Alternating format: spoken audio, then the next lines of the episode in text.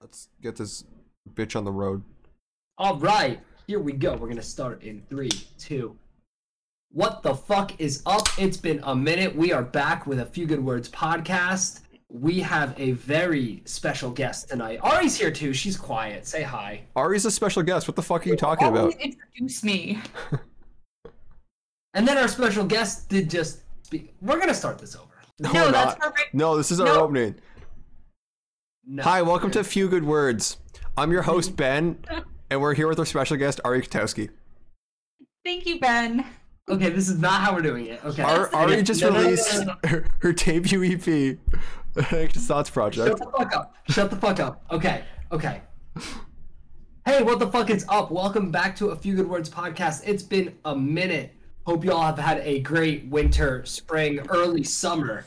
Uh, Ari and I are back with our very special guest, uh, a Few Good Records' own Canadian himbo, Ben Teeney. Everything's on fire. I was gonna ask how you're doing, but I guess you answered already. Um, Metaphorically speaking, but also literally speaking, everything's on fire. Yeah. Speaking of fire, we're here to talk about your new songs, old songs, and we are we are here to talk about the straight That's fire you're new dropping. Um, Um, just, but let's let's talk before we get into specifics here. Uh, you do music. Let's talk about how you got started in I- doing music. oh my god, how did I get started in doing music? Hold on, let me move my mic out of my way so you, y'all can actually see my face. Um, that's a very ambiguous question. I uh, I saw a School of Rock at a young age, and it just kind of stuck.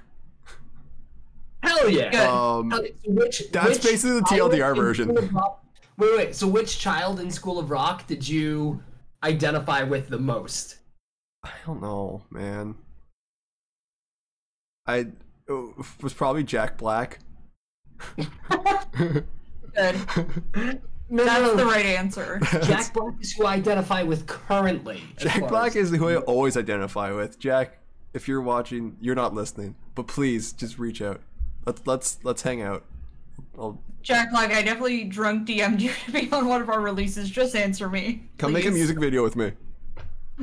Let's collab. It'll be fun. Ben, are you covering Kickapoo for our movies comp? No, I'm covering Legend of the Rent. Or something off of Popstar. Okay. Anyway, we'll put a pin in that part of the conversation for now. Um, so you watched School of Rock as a young age, and you were an impressionable child, and that's why you make music now. Uh, I mean that's like the super like shortened version. It's kind of a longer story than that because like potatoes of it. what? Give us the meat and potatoes of it. Okay, jeez. Um, fuck, I'm trying to remember it. It's like I wasn't like when I was super young. I took like guitar lessons and stuff, but it wasn't like I was super like I don't know. I didn't fucking practice. it was one of those things where I'm like it. I'm like it's cool to play guitar, but I don't know how to play guitar. I just want to say I know how to play guitar. Um, and then like when I was in middle school, I was uh I I mean my school forced us into either choir or band, which was a fun choice. So I chose I chose band because this was before I could sing. Um because I couldn't sing as a kid, fun fact. People would argue that I still can't sing now, but that's a whole other argument. Um What people don't understand is with pitch correction, anyone can sing. That's true. Um, but anyway, uh, so I ended up playing the trombone for two years, which was a lot of fun. And then after that, it's like my love of music kind of definitely I played trumpet and baritone in school band. nice. You would have like sat beside me. Yeah, we would have been brass band buddies. I You played actually- saxophone and started playing saxophone again as an adult because I'm in a crisis. We have a ska band I was gonna say right when, here. When are we starting a ska band? We are we are the backbone to every good ska band. I actually, right here. I have a trombone downstairs in my studio. It's just like I rented it because it was like five bucks a month or whatever. But um, There's I a don't trumpet in my closet. I don't have the embouchure for it anymore. Me neither. It's great. Um, It's that's a fun word too, embouchure. Something you don't hear too I, often. I chose a wind instrument. It's maybe I'll It's learn how to play the flute. my mom played the flute. Flute's hard, Like- man. Flute is hard. Flute is fucking hard. Flute is hard. But I Um, remember just because like in grade seven when like we were first introduced to the band, they had like all the um all the kids from like the the second year band because we had the A band and the B band, which is essentially grade seven and grade eight band. Um, so they had all the like the grade eight kids come and like show their instruments to us. And I was fucking around with the flute, and I actually managed to make a noise on it. And I was super proud because one of one of the kids was like, "Yeah, it took me like six months to make a noise." amazing, amazing. It's- Um, So maybe my true calling is just being a flutist, I think it's flautist. flautist, Flutist. flutist. No, I think flautist. Flautist, I think is the word. I just I just want to go to band camp. You know, it's not like American Pie, right? Okay, Yabs, don't. One time at band camp. Yabs Don't. clearly hasn't been to band camp. You're right. I He haven't. hasn't. sure, it's exactly like American It's Pie. exactly. um. But anyway, So you played trombone in So- school band. so Go I, on. So I played trombone in school band for a few years, and then like when high school rolled around, um, our like because of just the way our electives were, like music was an elective and not like a thing that they were forcing us into. Right. Um, I don't want to say they're forcing us into it, but like it's not something that we could like opt out of or opt into or whatever. Um, Hmm. like I'm I'm wording this wrong. Basically, it was an elective, and because there's other stuff I want to take, I end up dropping music.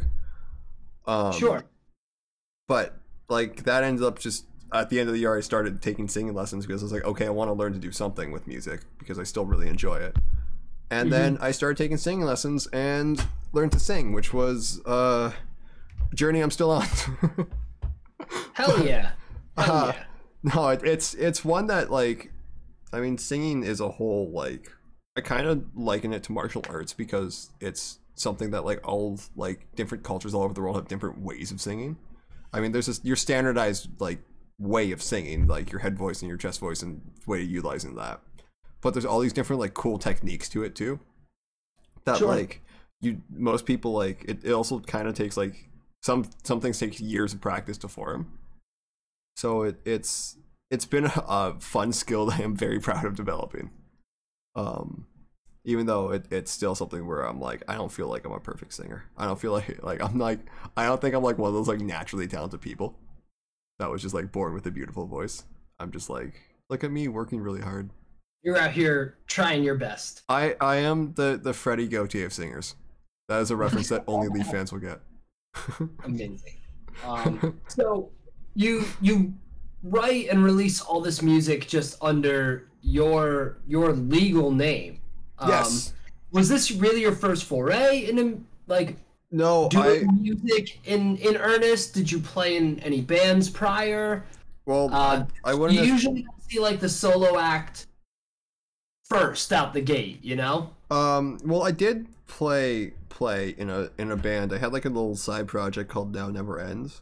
That I mean, it was like my main thing at the time. Um, that I did with uh my friend Dane Dane Farley, who plays in he's the guitarist for Black Lotus, I believe is their name. Um, they're a, a New York me- uh, metal band. Um, Clearly fans of Magic Gathering. clearly fans of magic that oh yeah um he's a huge fucking nerd um he was actually he was he was the the my first uh d&d dm Amazing. Um, oh my Love god it, it was so much fun um but anyway so we made that together and i mean i was a kid and didn't really know what i was doing um and like it was also like one of his uh i don't know like how early it was into his production career but like it was also early on in that too um because he Mhm. had just like gone to school and stuff at the time too um Sure. but like now he's like produced like a ton of albums and shit, especially for his band and stuff. Like he has a bunch of side projects. He actually he has a really impressive production career at this point, um, which is really cool to look um, just kind of to look back on and see how far we both like come from that. Yeah. Um, because speaking of which, he actually helped me on my song that's coming out or that came out technically at the point of this being released. By the time this is out, you'll by the time the this song. podcast is And- out, the song will be out. Yes, and we will we will talk about lip service in a bit, but before we can look ahead, we need to look back at what's Um, been I'm slowly getting to that. yes. So- we're not even there yet. I'm um, but anyway, uh, so I worked on the Now Never Ends. Uh, I, it was the Make a Count EP. Um, that actually like I got an email that it uh I either have to like renew the licensing for distribution or it will like come off. And I'm like, that's two hundred bucks for something that's you know nobody's listening to right now. So just create a Dropbox link and we'll paste it in the in the bio. And That's what I should. It's on. There's a Bandcamp. That's where it's on for free. If anybody wants to listen to it. Oh, and yeah, Um, just, Nice. just- And I still have link the it masters and everything like saved somewhere. Like it, it's it's not like it's gonna be fucking wiped from the internet. Um, Right. it just Right. won't be on like Spotify and stuff anymore. Which I could actually probably move it over to my distribution that I'm doing for my music, but that's also just effort for something that I a like I don't think it's a project that I'm gonna come back to anytime soon. And Yeah. B Right. that nobody listens to. But at the same time, just for posterity's sake, not letting it kind of fall away from the internet. Uh, Yeah. I can't tell you how many times I'll be itching to go back to a particular band's catalog or even just one record of theirs, and it's just wiped from the internet. Um, one example being New Jersey's River City Extension. Their like most critically acclaimed record um, is the one that's like not on the internet anymore. And I'm like, really? Is Like, that because of some licensing like thing? Like, did the label does the label own the rights to that, and then the label just like fucking fold it, and now it's just You lost know, in limbo? it's interesting. I'm not even sure because like when you go to look, uh, the album's the uh, the unmistakable man, and I don't know who distroed that. Uh, XO XO Inc. Um, yeah, it's probably a dead label distro, and the band I guess doesn't have the rights to that, but they have everything else. It's dumb. Like, Well, I I'm mean, glad. if I were the band, I'd just fucking upload it. Right. Yeah, it's it's one of those things.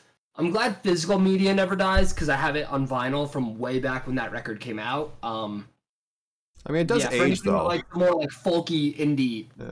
stuff. That's the band to to check out, and it's that album that you can't fucking stream. So good luck. Um, yeah, so I I am very pro. Do what you got to do to just keep that up on whatever platforms you can. Um, Like, just I, for posterity's sake. Like I think I'll still have it up, and it's on YouTube and stuff too. Like, it's not like it's just gonna disappear from the internet. Sure. Um, but it's also like, it's not very good. Like, That's fair because it's, well, it's, it's early every- shit. Like it, it's everybody that worked on it. Like we were still like trying to. I remember just like going through it and just like trying to figure out like what we're doing too with it. Sure. And Yeah. it was just like it was a lot of just learning process. Yeah. No, And and that's It didn't come out completely funny, terrible. I- like it's still listenable, but it's not like it, it's, Right. It's not good. Like like it's not like where I would want my music to be. yeah, yeah. It's one of those things. You're you're okay if like less people listen to it, kind of deal. You'd rather them check out newer stuff. Um, it's it's a big part of a few good records. The first dozen or so releases on our end are gone or are scrubbed from the internet right now because yeah, same, same. Same, I don't it's just not- yeah. Um, we left one of our earliest releases because it's an Against Me tribute comp up, but everything else gone, gone. When we rebranded the label a couple years ago, that's basically where things started. Um, Yeah. but catalog numbers are still relevant to the old shit, so you know, Mhm. if you dig, you can find things. Um, just not on Bandcamp anymore. yeah. So And I'm over here being like, preserve everything, but not my shit. No. Um, it's like as long as it matters to the people that like it, it that are actually still listening to it. Um, yeah, or they Yeah, actually and- enjoy it like that that's the only way i keep it but that's why i checked like with Now Never Ends it's like zero monthly listeners on spotify i'm like okay literally nobody's listening to this yeah. the only person that comes back and listens to this is me or like a friend if i tell them to check it out Yeah, without a doubt. And But- it's something if somebody went to me and went, Mike, where did the bedtime stories songs go? I would just be like, here, take them. I'm not putting them online. again, but here you go. Enjoy that for whatever weird reason you want it. But Like I might end up coming back to that project at some point and like redoing everything and like maybe but at the same time I'm like I don't really want to revisit that cuz it's all shit that I wrote when I was like 16. yeah, Yeah. no, and that's similar similar vibes. Not 16, but like it just it feels like a past life, and Mhm. I'm over it. So that that's very relatable. So from from there, where did it take you to get to where you are now? Um after that whole thing, it's I mean the next few years are kind of a blur just because of like life shit that happened. Um Sure. but I started doing covers um after that EP was released. Just Mhm. like on my YouTube channel. Um and I like the infamous uh happy holidays like you the bastard infamous cover? Happy Holidays You Bastard cover. Um I did Falling Out of Love by Elvis, um, which isn't very good either. It's still up there though. Um I did an American Idiot cover that got like thirty thousand views or whatever because What? it was super Oh, weird. It took off because I made it like a super anti-Trump thing. It was like, but I don't know. I fucking made it like a slow version. Like I made it like a piano ballad. Amazing. I don't know why I do these things. I was I just can't like, wait. what I if we can't make it? wait. s- I'm like, what if we do American Idiot but sad? Um, That's so- exactly the flavor that I like in things. What if we do this punk thing but sad? but sad. Punk sad. but sad should It be was, my it was shot my in black and white. Like it was. Anyway, it was a whole Yeah, thing. really should be. That's it. When when I die, my I say my tombstone, but y'all know I'm getting my ashes pressed into vinyl. But if there is a tombstone, punk but sad. Punk Yeah, me and Jay know the that plan. that We can be the title of the vinyl. Punk but sad. That's my eulogy right there. Um, Yeah, me and Jay already know the plan. We got yes, this. Um, It's that's gonna be such a time. Um, so you did you did all these covers. Um, So I I did all these covers for a bit, and then at the same time I was writing too, but it was one of those things of like, it was just like such a I was just in a really shitty part of my spot for a bit, so it's like I wasn't writing a ton either, and then I finally towards the end of the year like start like got my shit together. And I started writing more. Uh, this is fucking I don't know, 2016 um tw- oh, it might be 20 no this was 20 yeah end of 2016 like 2017 is when i started recording the anxious thoughts project. Um i just started working really hard on that and then it was about the year after that is when it was like getting to the point where it was finishing. Um so this is 2018 and then everything was released in 2019 you spent a lot of time between writing and recording, and Well, one of that was uh, it? I was like, I was waiting on like, I mean, I some of it was like a lot of it was like writing, the rewriting, the rewriting, the rewriting, just like okay. Yeah, and there was sure. also like, it wasn't just like those five songs I was working on either. It was there were other stuff in there that I was like, okay, I'll try this, and then it didn't work out, and I ended up trashing it or like doing Yeah, another yeah. cover or something, or just like. But I ended up just focusing on those five songs because I'm like, these are the best ones that I have right now. Um, yeah, and so me and uh, Julian Troiano, who's been my co-writer through, um, we started really like he worked on the uh, the Now Never Ends project with me, like recording in Toronto because Dane um, Dane's in uh, New York, so obviously I'm not like flying back and forth because I'm not you know made of money or anything. Um, you sure? dude, I wish. Um, but it's uh, but anyway, so like I was recording up here, um, using like my old singing teacher studio, um, and then so I met Julian through that, and then so we started working together on the covers, and then he worked with me on the EP, and we're still working together now. Like it's a it's a great relationship. Um, Mhm. forgot where I was going with this. We're just talking about how great Julian We're is. just Julian's great, and he has a baby and now. he's got a great little baby boy now who has the biggest cheeks I've ever seen. I know. I saw. The Oh my god, I can't wait for that kid to have hair.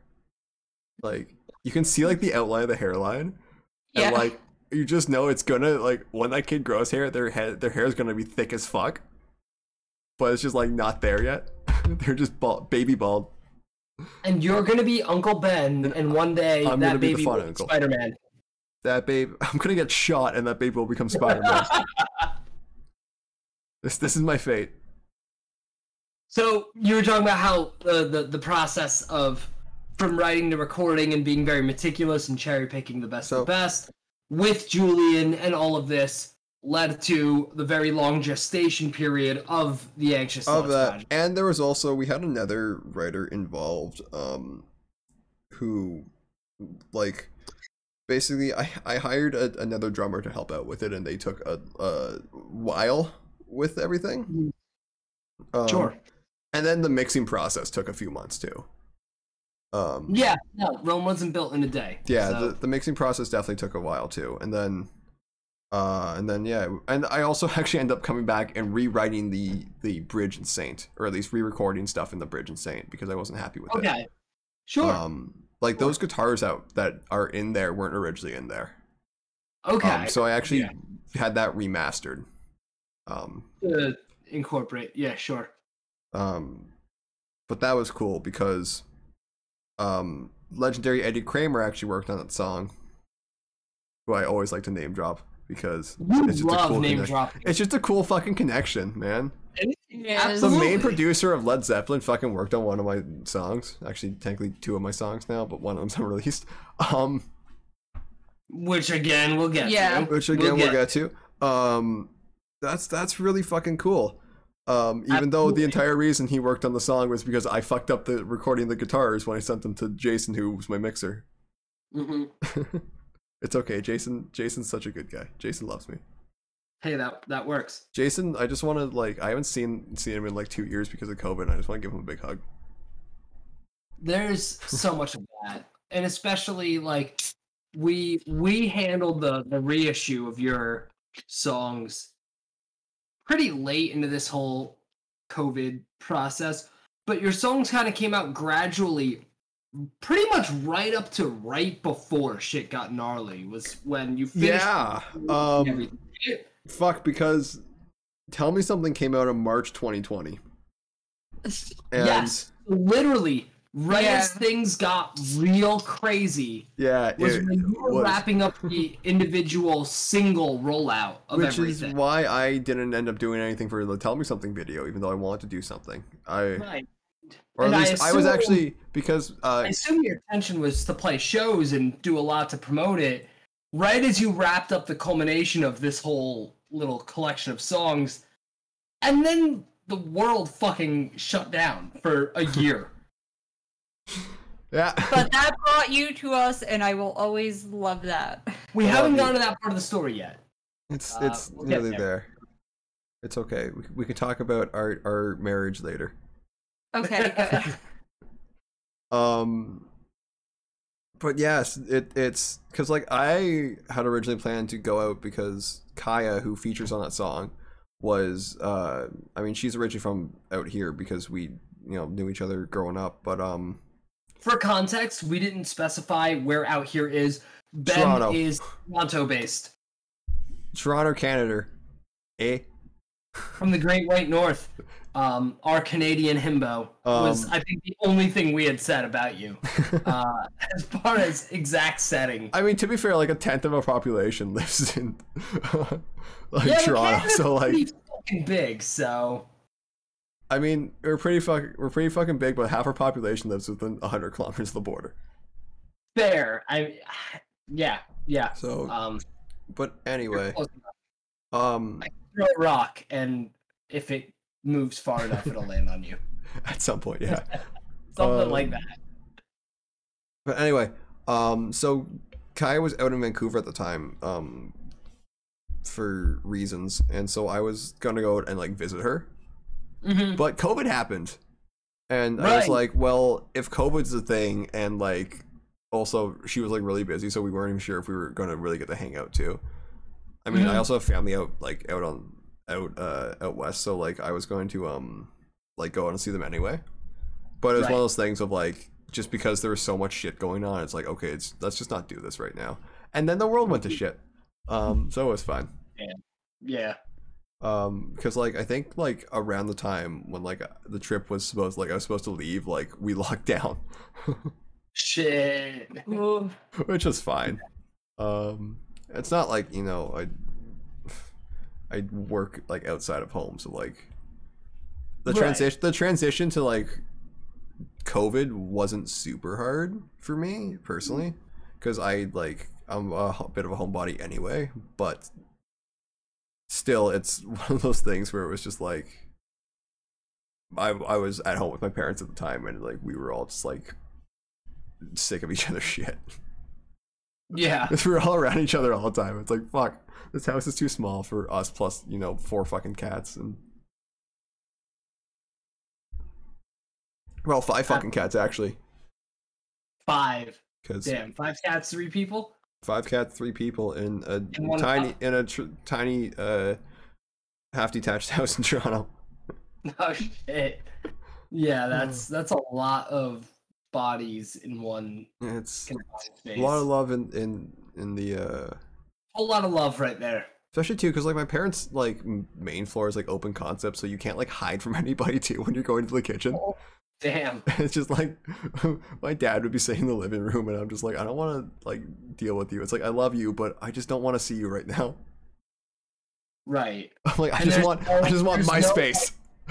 Right. And there's no like don't be suspicious moment because he's just right there. He's just right there, and he'll he'll hear me coming down because the top stair creaks anyway.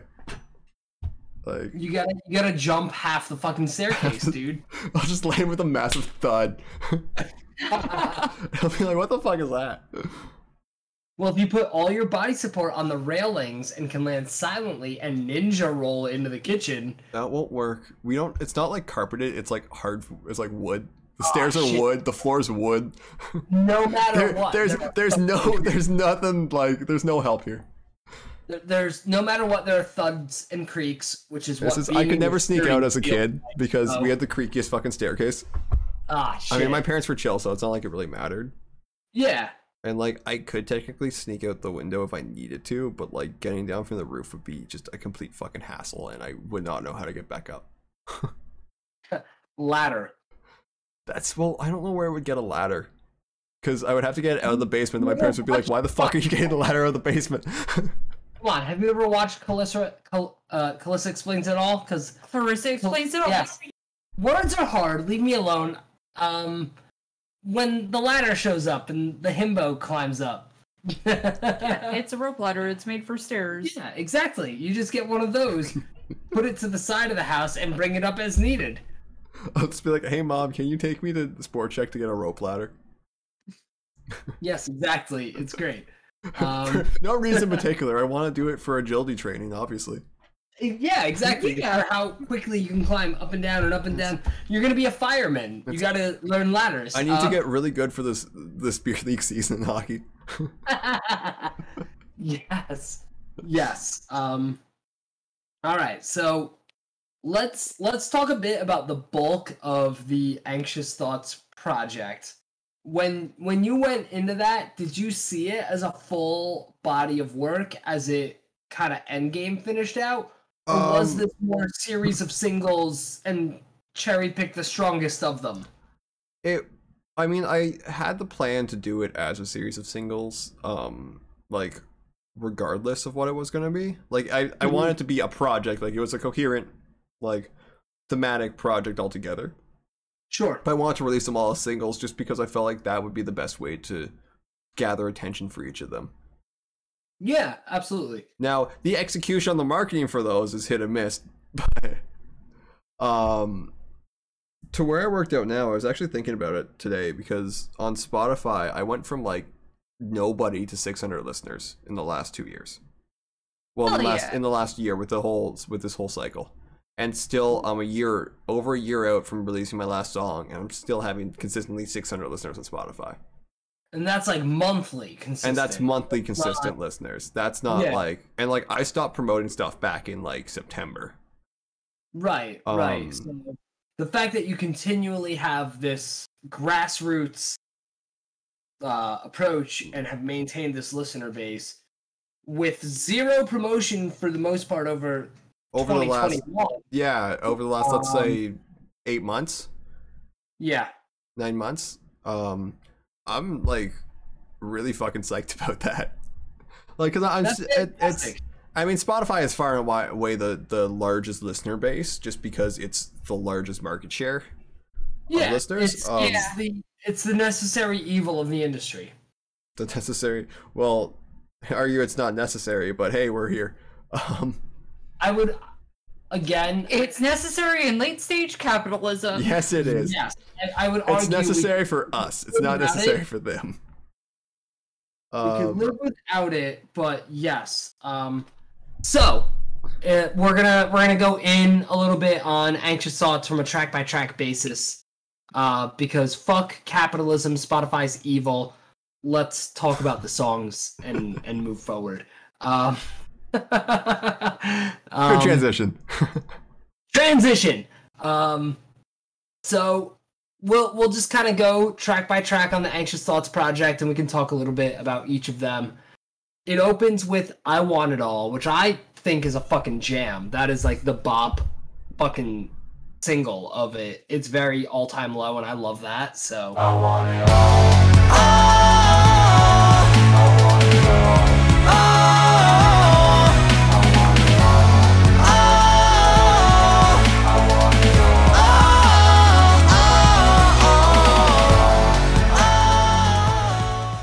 such a weird song like i mean i love it um but it's it just feels like it just occupies such a weird space because it's got like go synthiness it's got like electronic drums it's very much like the what if i just like made the poppiest like pop rock song i could make Mhm.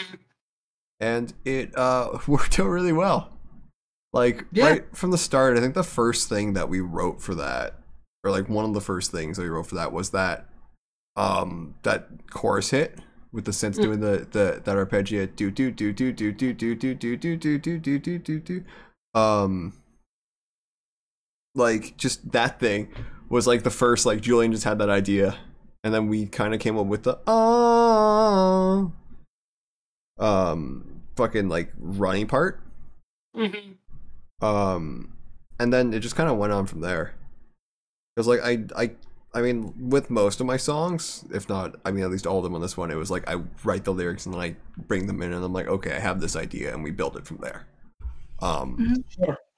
because it's never like we start with like oh i have this riff or i have this like chord progression or i have this whatever it's just like i typically have these lyrics and i bring them to julian and he's really good at the whole music theory thing which is uh which is great because i'm not super great at it i'm getting better with it i recognize it's a weakness of mine but i'm not super great with it where he's like got like a degree in it so i'm like okay Yeah. here's like uh, my idea and typically like around like the melody of like what I want, and he's like, okay, here's some options for a chord progression, and then we just kind of like pick and choose from there. Mhm. Um, so I want it all was definitely like, it's just I because I wrote it such a weird part of my life. It's um I've always liked it, even from a lyrical standpoint. It's a it's a very catchy song out the gate, but it's a very relatable song lyrically Yeah. because it's very much like from a l- relationship standpoint, it's like you want the whole package. You want give like, me everything. Yes, and a lot of the very the little like kind of context to it, like the morning routine, that kind of shit. Well, like the, the the original lyric was "I want boobs in my face," but that didn't work with the phrasing, so it was just like "I want it all." holy shit, I love that. Um, God damn it! Here you are, horny on main. Um, I want boobs in my face. Face! in my face. Face! I need to remake this. I need to Oh like my God, I need to make the meme EP where I just like redo all there my is songs. the there is the the alternate horny mix of the EP. Um, Well, oh my god, me and uh me and one of my friends who uh Ryan were fucking memeing um lip service today. oh my god. Good. Oh my god. It's yes. yeah. oh my god, the amount of times. Uh, even Saint, call call me your shit. We'll get to Saint. We'll get to Saint. It's fine. Okay, okay. let's move on from me shit posting Yeah, about my so, own um, songs to actual uh, content. So, so with that said, um, Rock Bottom, very thematically different song from I Want It All. For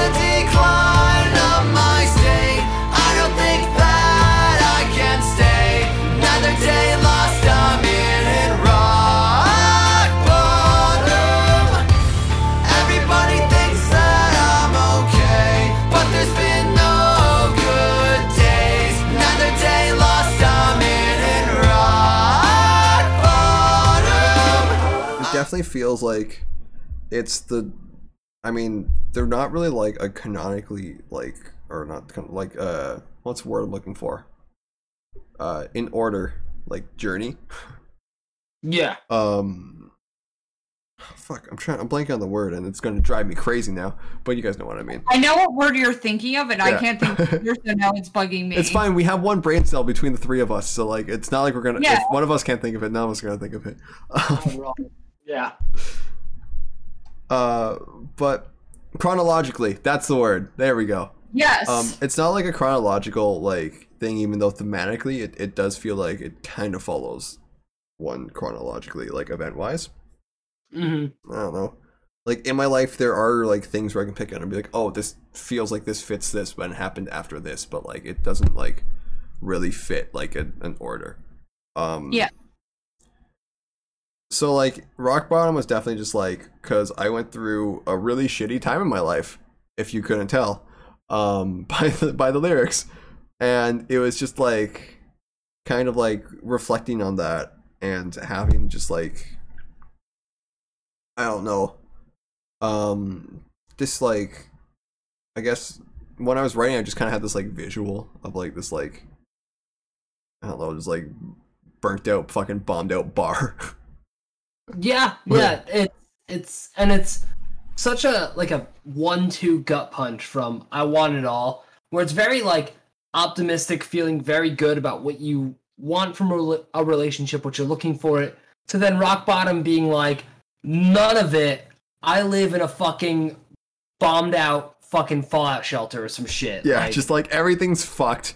Everything's Yeah. been bombed. I actually like in my head originally with the with that drum loop of the um snare or whatever, like having like a like bomb falling noise, but I couldn't like find one to sample. I mean, I actually don't Like think at the time I even yeah. how, knew how to properly sample stuff. Um, Mhm. which sounds crazy to me now because it's super easy, but like I just Which didn't. we'll talk about a particular sample in lip service later on. Um, that I love.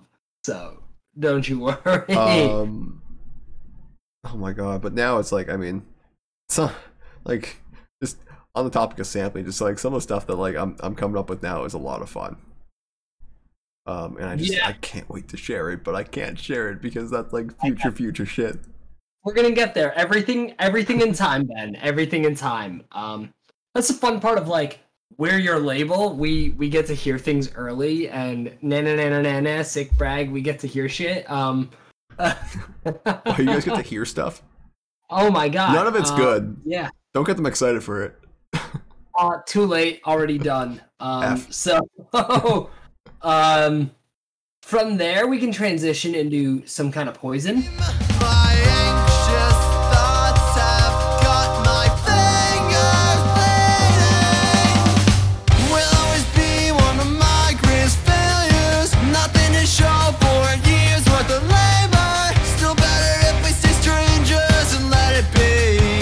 Be. Cause you're some kind of poison. I never wanted it to end like this. Bitter and distant, no room to be missed. Still better if we stay strangers and let it be. Cause you're some kind of poison. Some kind of poison to me. some kind Which- of poison's a fun song It It is. is. It is. And lyrically, it's very much like kind of acknowledging the fact that like you've spent a lot of time stewing in a very not great not place okay mentally and kind of being over the fact that you've been in this very toxic brain. Yeah. It's a song Um, about falling in love with an asshole. that's that's about I mean I just I was in a relationship that was uh not great. Um I obviously don't want to get like too in depth with it just because like it's Yeah, you don't shit have that, to. like I just don't fucking want to de- talk about or like bring up or anything. There's no need to Um, air out dirty laundry if you don't want. Yeah, no, it's fine. but it's definitely like it, it's it's a song where I just like kind of wanted to just like reflect on everything and just like uh come to terms with it in a certain sense. Like it was definitely like a, a big part of just like getting closure for that. yeah, Um and like it it's it turned out really well and like the song I still think it holds up really fucking well and it's not like I I didn't want to ever get it to a point of where it's like I'm just angry for angry's sake. yeah, I want it to be like this is just like just honest. And Yeah. coming and coming from just an honest place and like being like that was not fun. Let's never do that again. yeah, yeah. But it's it's very it's very learning experience. It, it's acknowledging the not so great behavior, attitude, mentality that you had, and kind of learning Mhm. to kind of move forward from that and be better. And it's also where the uh, the the namesake of the entire project EP comes from. Yeah, my I mean, I kind of named the EP before I wrote that lyric, but we're not going to talk about that, even though I just mentioned it. Um, I mean, we're gonna talk about it then if you're gonna open that fucking Pandora's box. um, Why to have a like big scheme concept for a release and write a lyric to tie it together? There's nothing wrong with that. um, no, it's, it's just I always feel like people assume it's the other way around. That like people take oh it's this lyric rather than like oh here's the con the concept overall, and we're gonna like kind of not really Yeah. shoehorn it in there, but like just kind of sneak it in there.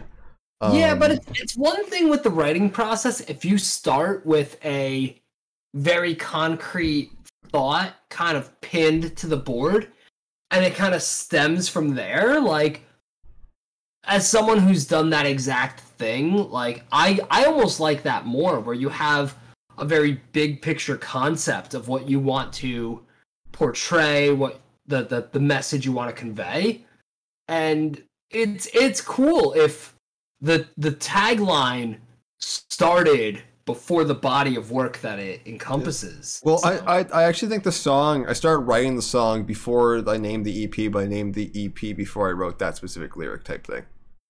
Okay Like there there's a lot of overlap in this whole of- in this whole thing because everything was just kind of like happened in this weird like creative like spiral of like like I wrote the lyrics Yeah. to everything in a, in a in a few months, Mhm. and then everything from there was just instrumental and musically trying to put it together. Sure. Um, sure I mean, there was some lyric stuff here and there, but the majority of it was written pretty quickly.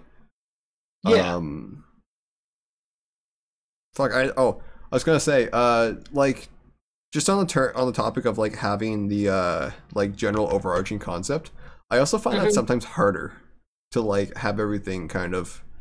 Because like when you're just writing like one-off songs, you're just writing like when the inspiration hits, or just like whatever you're thinking about there. Where if you're trying to fit it within a concept, a lot of it is you have to like kind of give yourself a kick in the ass to write about it. you Yeah. you have to flex your creative writing energy a lot harder when there's a very specific concept in mind and i feel like that's why i like bands that do that more because it's a more respective process Yeah. whether that's like my chemical romance or the wonder years or whoever at that point Oh, and I 100% I agree. love that premise. like i mean and i'm trying to have a lot of my projects at least have some sort of narrative or some sort of like a few thematic threads through them holding them together rather than just like here's a random you know fucking eight songs that don't uh, connect to each other really at all I think I think that's the more respectable route. I think that's the route that builds you a more authentic long-term fan base rather than you're hot for a second and then they're gone kind of fan base. yeah It's it's that authenticity that people like. Um, it's what kind of separates and differentiates what you see as a career band versus a band that's here for a minute and fade to obscurity quickly. Yeah. So I I've always loved that kind of approach to songwriting. So fuck yeah, keep doing that. like So, yeah, 2022 is going to be fun. Oh yeah. Oh yeah. We've got a lot in the pipeline for if that. I can actually finish the project I'm working on, but anyway. Um, one thing at a time. one thing Let's at a move on time. I just have a million Let's- things to focus on right now. I know, and, and we've only got so much time for this podcast. Let's move on to Saint because what a jam, and you keep talking about it, and then it's like, okay, hold up, let's wait. Now we're here to talk about Saint. Saints like my I don't know. I was trying to figure out like a, what what's an early song for a band that was like a, a decent hit. I was gonna be like, it's my JC Ray. It's your it's your anthemic hit of the Anxious Thoughts project. Yeah. Yeah, it, it's it's. Uh, I mean, it obviously has done really well commercially, especially for uh, an artist like me. Um, Yeah, you've gotten a lot of plays on that for a very independent artist, which is super cool. and I still Uh, get like a, a ton of plays per month, even though like the promotional push is very much over with that. Um, yeah, and it's funny. Like we've been pushing uh fucking um the opening track way more than this, but this continues to get more and more plays. Like I I, actually- Want It All has been very much a few good records favorite of the EP, but Saint is like the one that moves. I know. I, I see you put in uh, stuff on um what call it on uh on the playlist. The few good record plays you put. I want it all. Not Saint. Yeah, absolutely.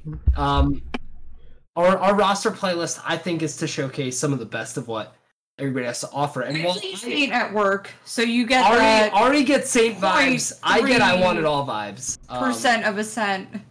Okay, on here we go. Spotify I get- Every day okay. at work. Yeah, over the last uh I Want It All actually has been streamed the least out of all the songs on the EP on Spotify. which is wild to me because like I personally find that to be one of the strongest songs on the EP. It's- That's crazy. And you'd think opening track would see a little more because it's how an album starts.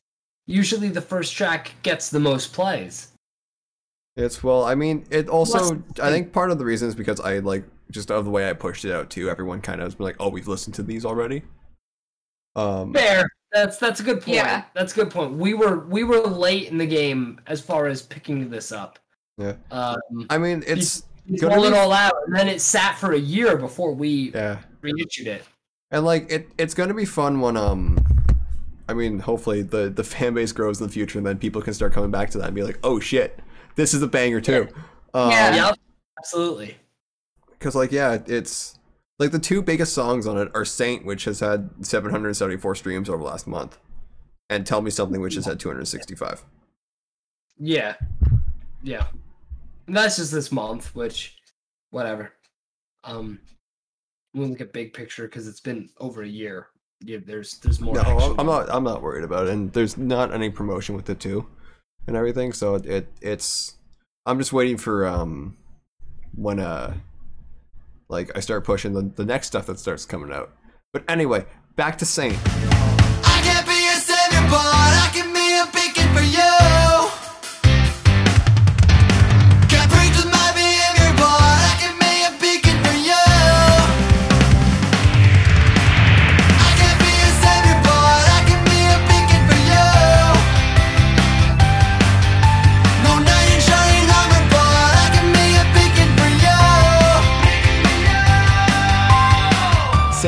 Saints uh Saint is a song.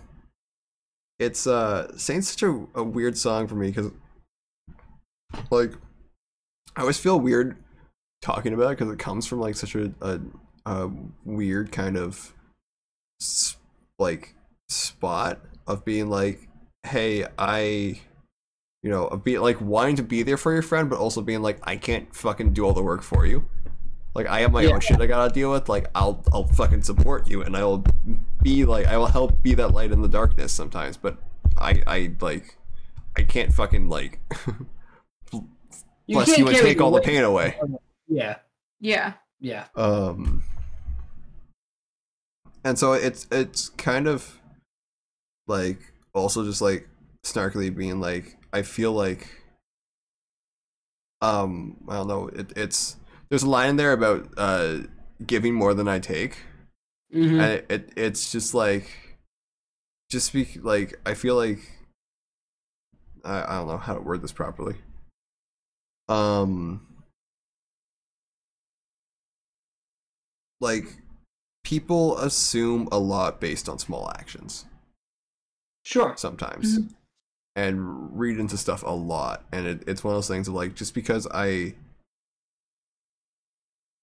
go out of my way to do nice things sometimes don't assume that i am gonna be there all the fucking time um Yeah. There's, there's only so much one person can do. yeah that that that's basically that that that's it it's like i i it's like i'm gonna try my best but like i'm not a fucking superhero like i'm not a saint i'm, I'm not i'm not some biblical fucking like Listen, you don't have to be some biblical hero, but I swear to fucking Satan, if you tell me you're not Tony Stark, I don't know what to say.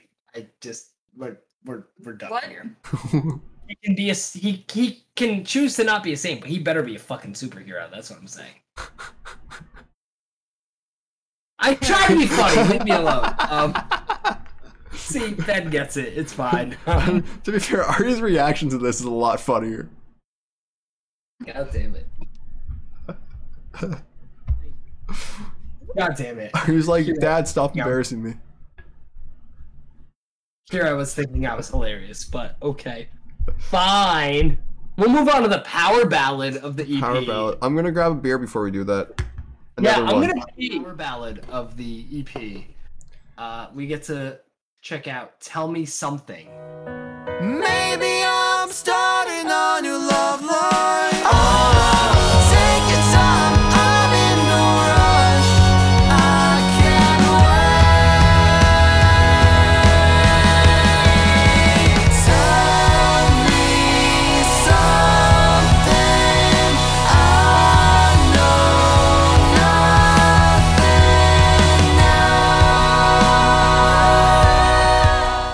i get to reveal my favorite fun fact about the song go start right out the gate because This this, is, is- where you said you were ready to, to do stuff, and then the pandemic happened, and you know, Well, I mean, the, I don't even remember what I was gonna do for the music video because the pandemic happened. And I was like, well, there goes that whole thing.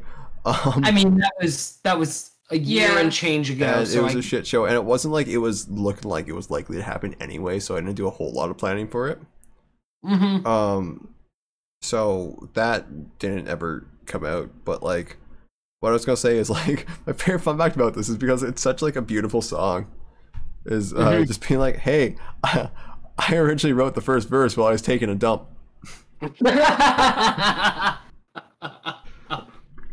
Amazing. I mean, to be fair, I wrote a lot of the, the lyrics to this EP while I was on the shooter. Some of the best was just- lyrics come from the bathroom, whether It it's was just- shitter or shower. I get it, man. I don't know. It's just something gets all the gears turning.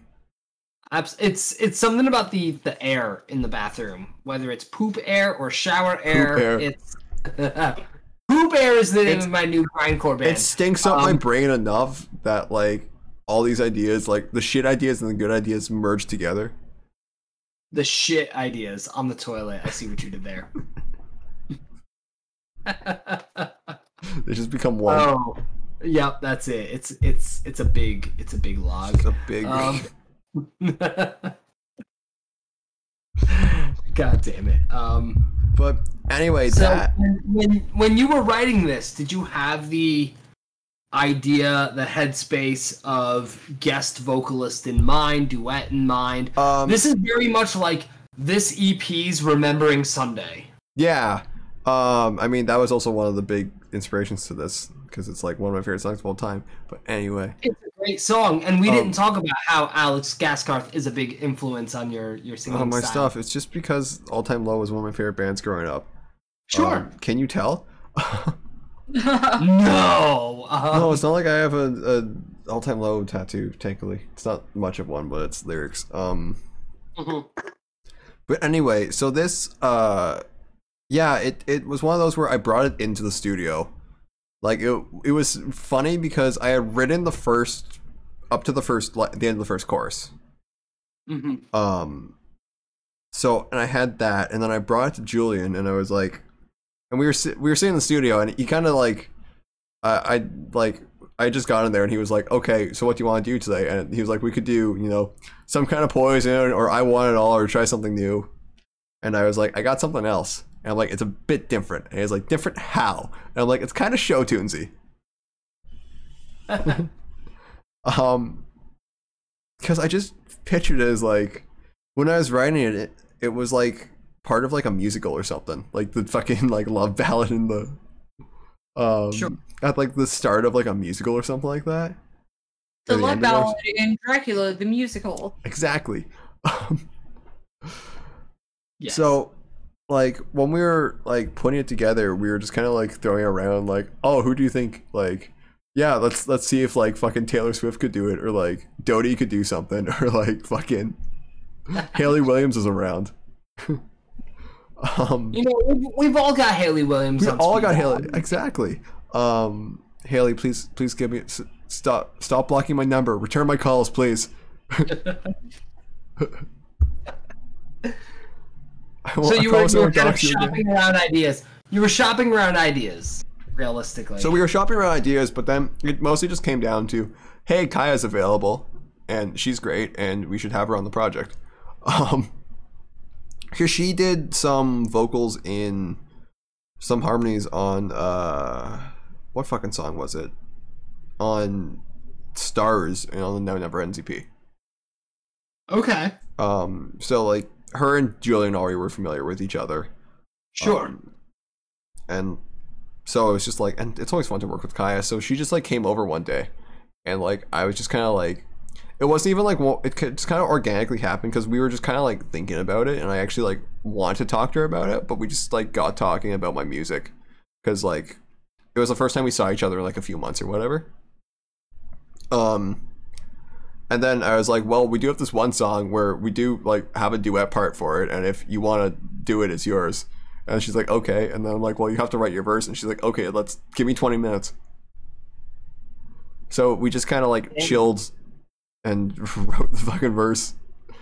Um, She kind of just kind of chilled, digested what you Digested had. it is. I mean, I- wrote response. and there, I mean, there are some li- there are some lines in the second verse that I wrote that like because I like tried writing a second verse. Yeah. Um, and then I was very just, much kind of call and response, and she heard the call and responded. yeah. um, That's cool. I love that kind of collaborative energy where it's not just you wrote with a guest vocalist in mind. You wrote with not only knowing someone else was going to be there, but allowing them their own creative oxygen, if you will, to, to kind of breathe and write their response to it. Yeah, I I mean I don't want to like be the fucking suffocating creative that's just like no, you have to do everything by what I want. As much as I am like that sometimes. sometimes I'm like, no, this is what I want. I'm gonna put my fucking foot. No, I don't I, I, always try and find a compromise. I don't think there's anything wrong with having a very specific vision. And even if you wrote the entire lyrics of that verse, I wouldn't have faulted you for it. I just love the very open air collaboration mentality kind of approach to hey, I'm not just asking you to sing, I'm asking you to respond to what's been written. And I, I think that's one of the coolest things that um, especially the very DIY nature of music brings to the table. Yeah, um like it was definitely one of those things too of like I feel like uh what she added to definitely like gave the song a lot more depth. Um cuz she was drawing on her own experiences for it too. And uh Yeah. like as much as like I it was more just like I had like probably half a stanza or like I had like probably like 2 to 4 lines of that that I wrote Sure. um, that were just like shit that like I either thought that like I had for the fir- from the first verse or just stuff that like I had in my head because like I ha- I've had this idea of um a song this was when I was like a lot younger like it was like I just basically fucking excuse me I basically just fucking called it like both sides of the story which is like a couple during a breakup which essentially just Yeah. became tell me something which was is you know a, a couple during an argument um Yeah. Yeah. Uh, Uh, I I love the the lyrical back and forth because your side is very like self-loathing in the sense of like she sees really good things in me that I don't fucking see, Yeah. and But- being very but it's- self-conscious to that. but it's also kind of up your own ass. Yeah. Yes, yes. And then her response being like, "Well, I think he's stupid because he keeps me at a distance. Because it doesn't matter what uh, she thinks I'm brilliant, but it's hard to see the spaces. Like it doesn't matter what you've said. Your head is so far up your own ass, Yes. and she recognizes it. And I love the very blunt dynamic between it. Um, I, I just thought lyrically that was brilliant. Um, Thank you. That, very, very witty in the response. That- Um, I I'm gonna take credit for that because I, I wrote that lyric. Um, You wrote that line. That's the line you wrote. I love it. Um, well, I, it was it was I think it was just that first stanza. The I think he's stupid because he keeps me at a distance, locks himself. No, wait, want to really? There was that those two lines, and then the million questions I've abandoned is the other one that I wrote. okay, sure, sure, sure. Um, and then the rest of that, I, I believe it's Kaya's. Um, if memory serves me correct. Like lock himself away when I really need him. Yeah. He won't give in. Thinks he's mysterious. Sure. Um, which Uh, everybody brought really cool shit to the table, but I always loved that that was the opening to her response. It's, very it's such much a fucking like perfect line because like this right is, out the gate. It's very much like he has his head up so far, Far up his ass. ass. It's not even funny. Oh. Um, is, is that also me kind of calling myself out? Maybe. But even like he has his head so far up his own ass, but yet there's still this thing, kind of. But there's still this thing. and it's it's one of those things of like also like trying to be like come to be self-aware enough with your shit Yeah, of course. i guess that's kind of because tell me something's a song that i've never really like sat and kind of reflected like oh this is what it's about it just was kind of something that like i wrote in the moment having these emotions about a thing um Yeah. Yeah. About this girl i was i was seeing at the time um which like i don't even fucking like talk to anymore That's how it always ends up, man. Um, I'm trying to, anyways, um, just like trying to remember specifically like what it was like that triggered it, but it was um, but yeah, it was definitely one of those things where like at the time I'm like, I was just like fucking so all over the place, like mentally, where I'm just like my head is so far up my own ass, but it's also like all over the place simultaneously, Yeah. and I definitely was calling myself out with those lyrics a little bit. those those moments are when you can almost be your most authentic because on one hand it's borderline word vomit and if you have enough foresight or humility or whatever it is to call yourself out on your own bullshit like that's those are big moments right there um Yeah, I mean, I'm fucking really proud of that song. That song makes me cry every time I listen to it. Like, it's how how that build works and the drums on that song are fucking phenomenal. And it's just like Julian wrote that whole orchestra section, the bridge, yeah and I have to give him full fucking stars for that because that was just amazing. Julian's a goddamn wizard. Julian Yeah. is a goddamn wizard. I'm so glad you you found working with julian because these songs are clearly Yeah, so strong because of what he's brought to the table. Not to discredit any other involvement, but Julian just kind of takes what you've written and elevates it to the next like level. Julian is a phenomenal composer, and like I wouldn't not be anywhere near the musician I am today without him. Like he has like fucking mentored me and like helped me write like and help me like realize these songs, and I know he is fucking proud of them. Yeah, Um, and like so these songs are very much like 50-50 me and him. Like Yeah, as much as it, absolutely. it, there, my name is on it, like he put in he puts in as much as I do. sure, Um, absolutely. and sometimes it feels like more. But I'm sure he'll say he'd say the same thing for me. That's the dynamic between co-writers and and producers, though. That's just always how it is. Everybody's gonna say the other person put more into it, um, or as much. Yeah, well, it it, it's it's the the old uh we used to have the rule at my cottage like do more than your job because everyone does less overall. If everybody does more than they're supposed to. and if everybody comes through doing more because of it, it just makes for a stronger product. Yeah. So, if anything, that's Yeah. that's excellent. That's a that's a fantastic mentality to bring to the table. Um, and like it, it's like I think a lot of it too is just like having the commitment to be true to the song or like realize the vision through and through. yeah, And because it's never like we like we as much as we have argued about like stuff like either just like rhythmically or in like or melodically or whatever, just like small parts. Like Mhm. it, it's we've always come to a compromise. Sure. Like, and At least most of the time, think unless I'm like really fucking dead set on something, or it's just like it's usually just like okay, hear me out with this, and then we do the Yeah. thing, and then the other person goes, oh shit, that sounds really fucking good. Yeah, yeah, Yeah.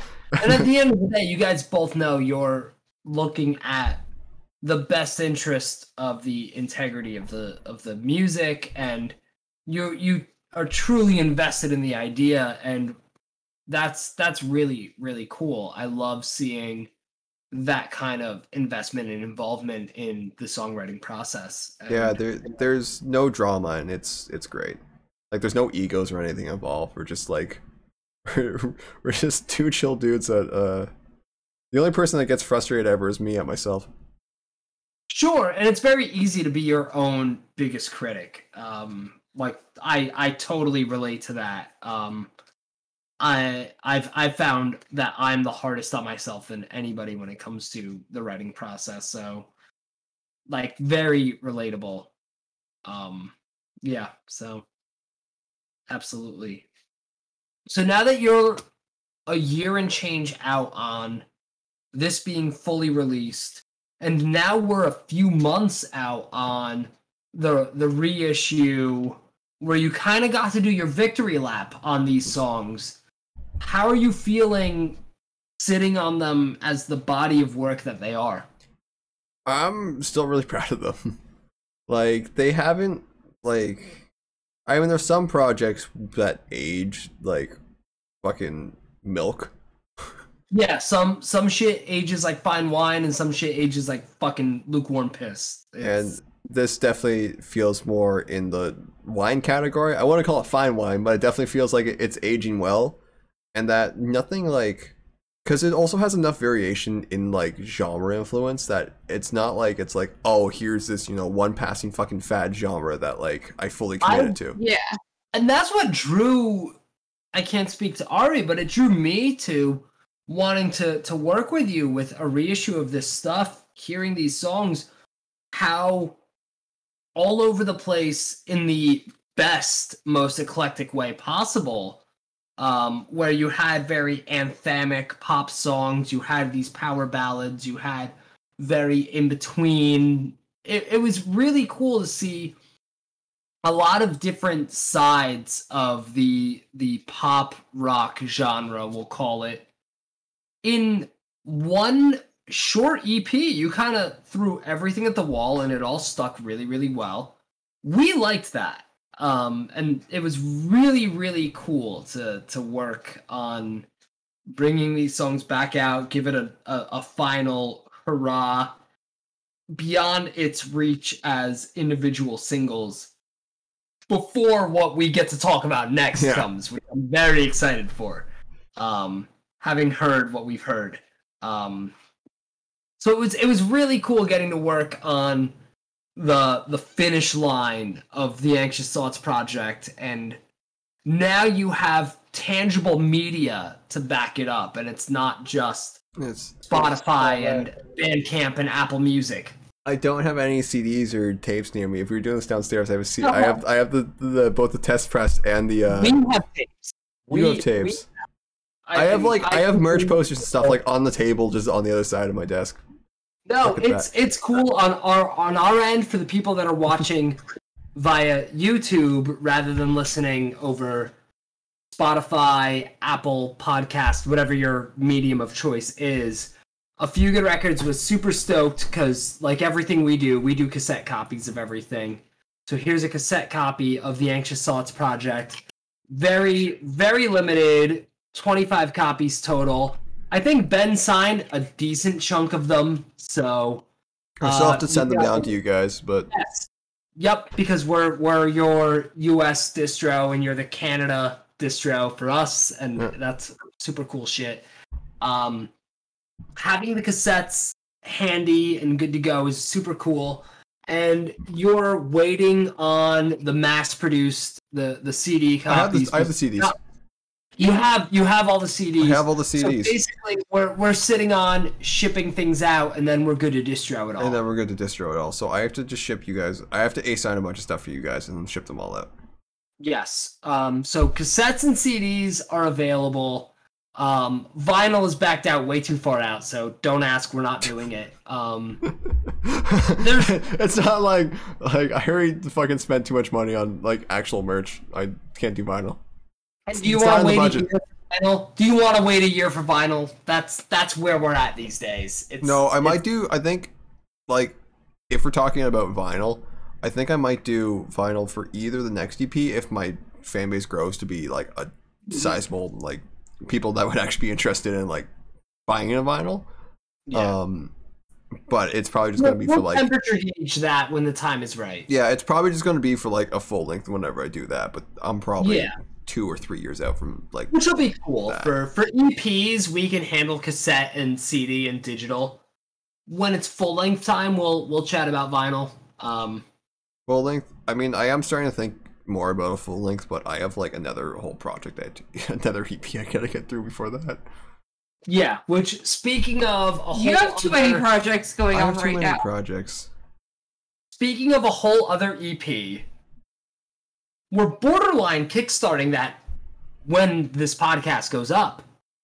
Uh, Um, kind of, sort of, not really. This this is a sort of. single. This isn't of the This next. a next single, but who knows where it'll show up in the future. yeah, it, it's one of those weird things. Like the next era is kind of like an interlude, even though it's still gonna be a fun era. It's like it's not like a competent like EP thing. This era is gonna be short and like three Yeah. We're, we're songs. gonna we're gonna move much faster than Anxious Thoughts did. Oh Going yeah, forward. but hopefully the content's gonna be a lot better at least. I, I think from a content outpoint between the originals and the covers, which we'll talk about all of it, uh, I think it's an exciting time to check out what's coming through. And by the time this podcast is up, Lip Service will be out and available across all streaming Go stream lip service. It fucking slaps.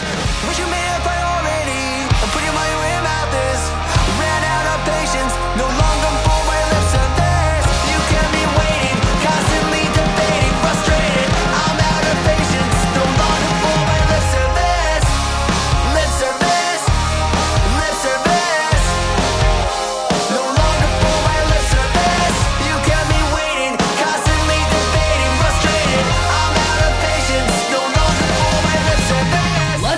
fucking We're an hour about into we're an hour and fifty minutes into this, and we're just here now talking about lip service. Oh my god! words What a fucking song. forward. Let's fucking talk about lip service. This I was, love my child. I remember correctly, this was the song we first heard about a year ago. Uh, before we dove back to Anxious Thoughts. Before you guys like- actually heard any of my stuff, this was I was like, "Hey guys, I got this mix back. You should listen to it." Yeah, And Yeah, y'all were yeah. like, "Wait, you're actually good?" this this song was the reason And we perfect. we brought you on board with Oh, Vegan yeah. Records. Was hearing a demo of lip service. Um, You're like, "Oh shit." Um, but holy fuck, yeah. First- Lip, first first listen, my brain went very all time low vibes with more pop to it than them, which I really liked. I'm I'm all about it. Pers- like like I al- I feel like this is like probably my rockiest song, if I'm being honest.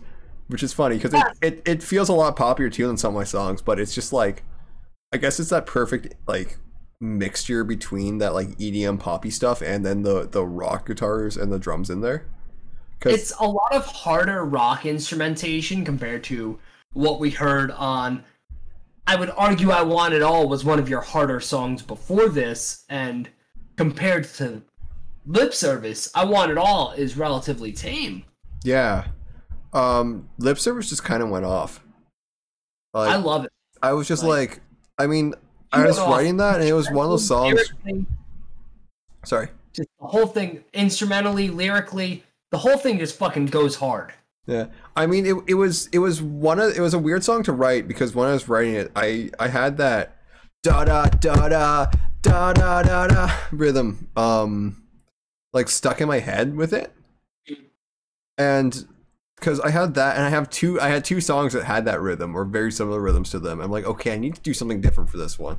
Like I still Sure. kept I still kept that da da da da um rhythm to it, but I I actually talked to Dane and I was like, "Can you just like come and fucking like play some guitars on this because I'm not a fantastic guitarist. Like I can I can record like I can get I can you know do enough to for like my songs and like I can play lead guitar somewhat and like but I'm not like you know your fucking Yeah. actual like metal like Dane's fucking like it's his main instrument.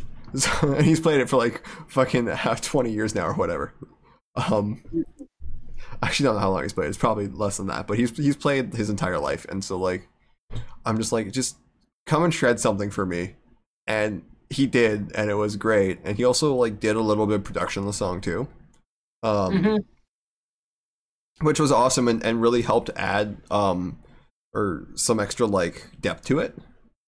Yeah. um which was awesome. And then i end up getting uh david uh one of julian's actual old friends. Basically julian and jason and david all went to like school together.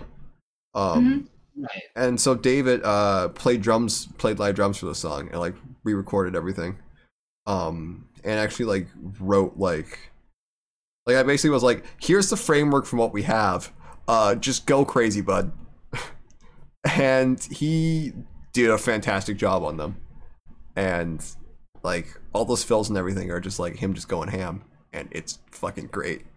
Um, I love the drum work on this this track. So it's that's something I think was one of the more standout moments compared to Anxious Thoughts. Just the the drum game was so strong coming into this. Um, well, I mean, yeah, David's been a fucking rock drummer too, so he just like Yeah. he was excited too because it was this was during COVID. And he was like, um, just getting like his session drumming business set up, mhm. and a lot of the stuff he gets is just like, just play this rhythm and don't go out of it. Like, no fills, no nothing. Like it's all like super pop drumming. And I come in here, I'm like, just go fucking ham, bud. And he's like, thank God. yeah, um, Yeah. And it's, oh, it- it's a really cool song. I'm excited for everybody to finally hear it because I feel like we've Yeah. been sitting on one of the best kept secrets for the last year. like this. Oh my god. Yeah. Like Fuck. I just that like I this feel. song finally coming to surface. I when when we talk about what is next to come, I forgot we had to do lip service first compared to what's coming. Um, I know there's a ton of shit coming, but like lip service, it's it's fuck. It's one of those songs where I'm like, if I was a bigger artist in the scene, this would be a fucking song of the summer. Yeah, absolutely. And I am up my own ass about that, but I fucking love this song. Attitude. It is the song so of the summer. everybody, listen to lip service. Throw it on your fucking playlists. It's everywhere.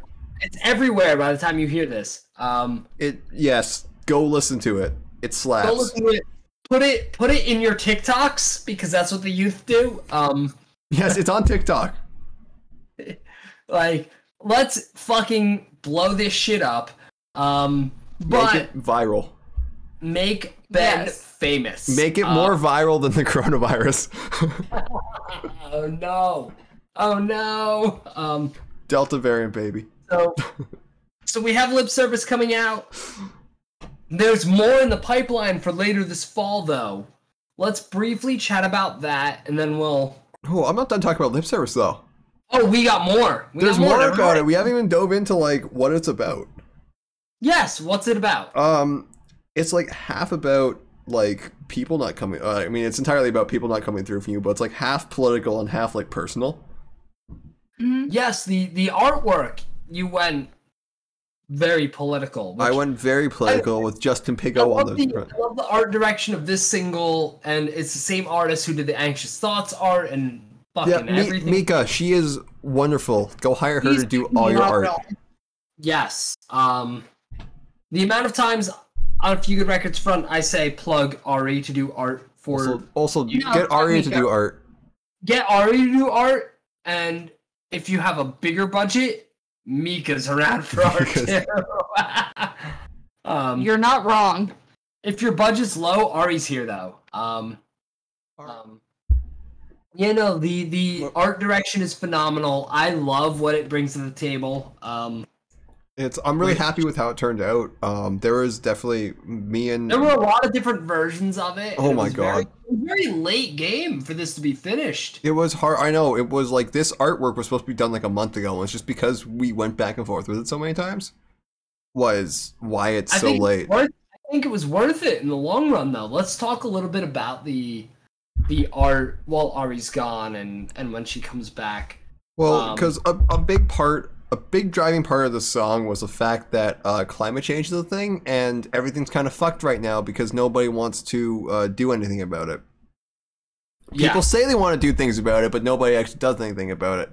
Um, Listen, man, I, I I understand as someone who has been very, very conscious about environmental impact and carbon footprint, and over the last four and a half years made the transition from vegetarian to full vegan, and the environmental part was the biggest reason. Not to say the animal. I mean that rights that's that that's like I mean that that's how entirely how I feel. Like I've transitioned to being a vegetarian now and it's like I'm trying to keep a um at least keep a fucking what's the word? Like uh be mindful of the environment yeah, and Absolutely. like my impact on it and everything. And it just kind of like, you know, having a country that's be or living in a country that's viewed as a quote unquote green leader when we have the dirtiest fucking fossil fuel as our biggest industry that nobody seems to want to even stop investing in. Like, I mean, there's people outside of Canada that like, okay, we're not going to put money towards this, but like our actual politicians are like, okay, let's up the production of this absolutely devastating fucking resource. We're, and we're and we're no better in America. Oh no, I mean, you guys have your whole fracking shit, and like, I mean, the oil No, industry is like, it's it's something like what what's you see it? the shit on the Gulf Coast the other day? With the fucking Yeah, oh yeah, the, the fucking the the, the pit to hell. Yeah, yeah, uh, fucking horrible. yeah, I, Um, it, it's fine. Exxon says it's okay though. Fuck Exxon. Fuck Fuck it. Um, Um, and like, I mean, the whole thing that like a hundred companies or whatever like are responsible for seventy percent of the uh, global emissions. Like these, pe- like these, the, the people who run these companies should be tried for fucking crimes against humanity. There should be public fucking executions of these people. absolutely. They have destroyed the earth. Like, yeah, and the, and the, the- the entire the the entire um like people love to talk about 2050 but the entire like plan of that hinges on us having a technology that sucks carbon out of the air which we don't fucking have and the closest thing we have to that are our trees and our ocean which we're destroying yep. Yep.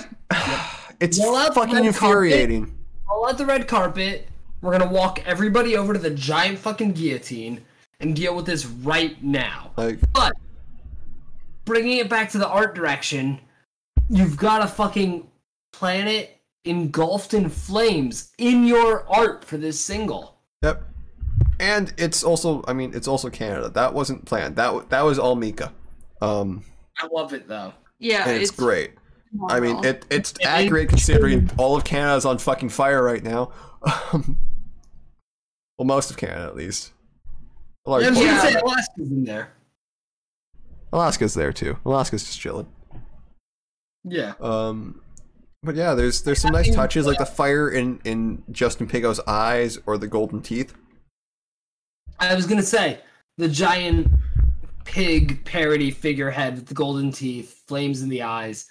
It's it's brilliant. I I love the political statement of it and how for most major politicians it is truly lip service. And Yeah. it is very Yeah. much they will talk the game but won't ever act on it.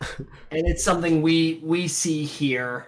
Um Shout out to my buddy Joe, not giving my friend student loan like relief. Remember when he was like, "Hey, day one is when the, the coronavirus leave checks are going to go out. Oh, hey, we're not going to give you two grand because you got seven hundred dollars from the last administration that had nothing to do with us." yeah. Meanwhile, we're up here. We were getting like two grand every like month because Dude, Yeah. that was wild. that was No. fucking wild. wild. Talking about that in in our our group chat, our origin story between a few good records and, and Ben was our our big Netflix party gang, and talking to our our Canadian, our our northern homies. Just the way the dynamic is so different. We there we got lucky though because like it because of our political system we have the NDP which are which, is our center left party. And they cuz it's a minority government right now so that means that uh Trudeau's liberals don't can't just like fucking ram stuff through. They don't have enough votes to do that. They have to Right. compromise with the other parties. And Yep. because of the NDP being like no you have to support the Canadian people um we got uh CERB is what it was called Mhm. um, which was our coronavirus relief. Um, and Right. student, I mean, students got something else um, too, which was I think it was a little bit less. It was like fifteen hundred a month, I think, but it was still something. My um, brain, since you're going fifteen hundred a month, would have made Would have- massive Would have made to my- huge things, and I think that actually having a UBI system in place would be ma- like fucking completely change the fucking landscape for hundreds of thousands of people across the country. Yeah. Um, Yeah, and it's it's infuriating to see how little America has truly done for their people.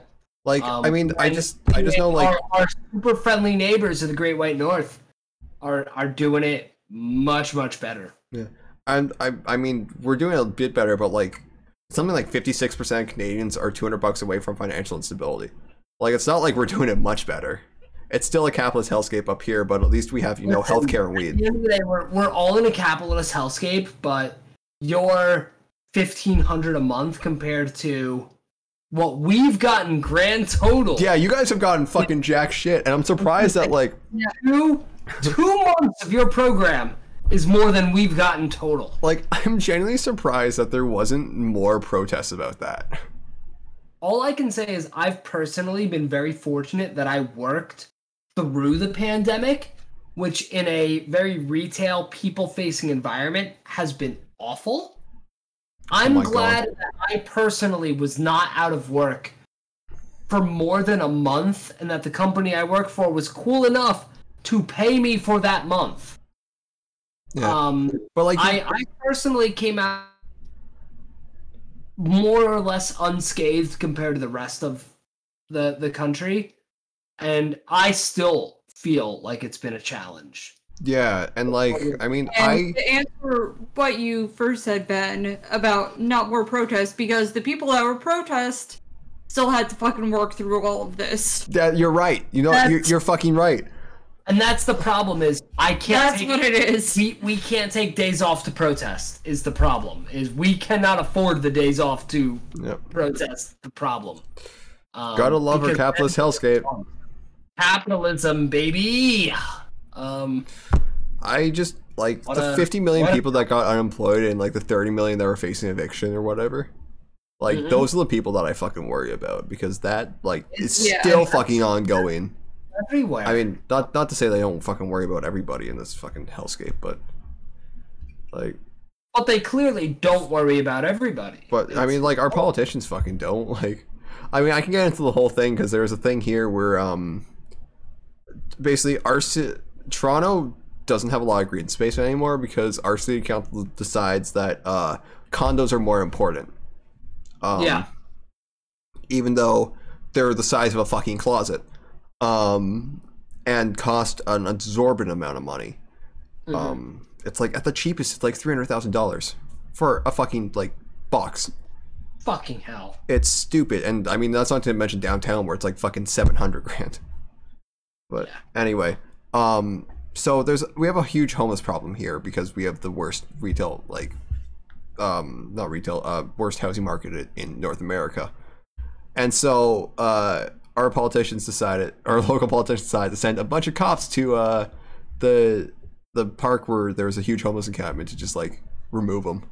And thankfully, Jesus. like a lot of the the community showed up, and like the issue was ended up like um, the city actually offered the people housing and, and stuff, and which I guarantee you wouldn't have happened if the community didn't show up. But No, not a chance. It's No. It's like thi- this is how our politicians choose to treat. I mean, a their constituents, but b people that fall on hard times, and don't fit in anywhere because our shelters don't have the infrastructure for it. And it's like this is just a microcosm of, of the whole you know COVID situation. And if this is happening in every city across all of North America, if not all of the world, like it's just it's a shit show. It it really is. It's it's horrible. Basically, moral of the story: be nice to homeless people, man. be excellent. Like they're still other. fucking people too. yeah, yeah. It's Ugh. Anyway, that, that was a I'm rant that I sure went. First, ask questions later because that's what most of our unhoused go through. But Oh, well, it, it's always like, like it's never. I want to fix homelessness. It's always I just don't want to see them here. Well, exactly, that's that's California. So Oh, I mean that that's Toronto. That's just like our politicians are like we don't want to fix. It's like the amount of money they spend on policing homeless people. They could have saved most of it and just fucking housed the homeless people. yeah. I got in this argument with my coworker the other day, and it was infuriating. It's yeah. I mean, people. There's a lot of like really pro crop propaganda out there because we lived under these institutions for so long. hmm Um, but it it's like when we're spending, you know, Toronto is spending a billion dollars f- to police that just like harass homeless people. yeah. I mean, I love how this conversation has devolved into us, you know, talking about policing um, from music, but uh, like It's, it's- an it's important like- conversation to but but like the, the police yeah, in it's Toronto, like sorry, but like the police, It- like big, big picture, it ties in lyrically. It, Yeah. it, it, it does tie in lyrically. It's like, cause like, I mean, just back to policing in Toronto for a second. Um, yeah. Like, the cops have basically stopped policing traffic, d- resulted in a direct increase in traffic-related homicides. Like, people have died because they're getting hit by cars because cars aren't being fucking policed at all. Yeah. Meanwhile, they you know have enough money to have you know fucking an entire battalion of riot cops show up to fucking um Yeah. Trinity Bellwoods to clear out a bunch of homeless people. Like, what fucking threat to society do these people pose? Especially when the community comes out and defends them. Yeah, I just I'm just sick of having a bunch of wannabe fucking soldiers from like the suburbs show up in, in the city being like, hey, we're gonna, you know, keep you safe by harassing your friends. Fuck that. Fuck that. Fuck that is is really what it boils down to. Anyway. and, and that's and that's lip service, man. And that's Um, lip service. It's politicians being like, hey, we're gonna fucking help you out and then making your life worse. Yeah, it's all, all of that really ties. It's it's full circle there. Um, I mean, that's only the beginning. That's only beginning. That's what you're hearing now. that's what you're hearing um, now. I have I have plenty of more rants stored for later. Don't get we, me we wrong. have a lot more to talk about. Let's as as quickly and concise as we can because we've spent a lot of time here. Let's talk about what else is next on the original front. Let's talk about what you're doing on the compilation records. A few good records has coming out soon. This hopefully, I mean, this will hopefully go through faster because I can't get super in depth into it. Um, Right, right. Well, we we don't have the the deep dive for this stuff. deep dive. Um, but I have uh, what's coming out next? So, in terms of covers, The next, the ne- There's so basket this- case. this is where a few good records has coming in the future is uh we have our 90s compilation due out late august we'll call it which I'm doing uh, Green Day's basket case for. If it ends up getting done by then, which it should, I have most of it done. done it'll get done in time It's it's actually like going really well. I was doing Yeah. the, I was doing the scratches the other day, and Julian's like, "Wait, have you like practiced this at all?" I'm like, "Kinda." He's like, "Dude, you're like already nailing this." I'm like, "Hell yeah!"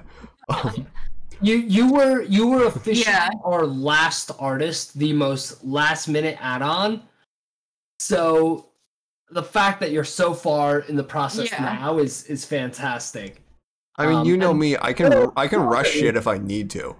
Um, which it just depends on how good it will be. We, can we take a brief second to commend how quickly you came in clutch for the Menzingers compilation for Cheska's Yes. cover of Charlie's Army, where Oh. you had like a few days. I can't you- take full credit for that. Julian did a lot of work and helped me out with that too.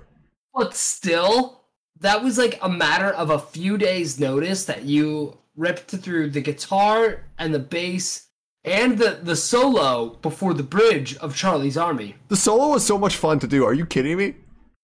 So cool! I'm so happy it came out as well as it did.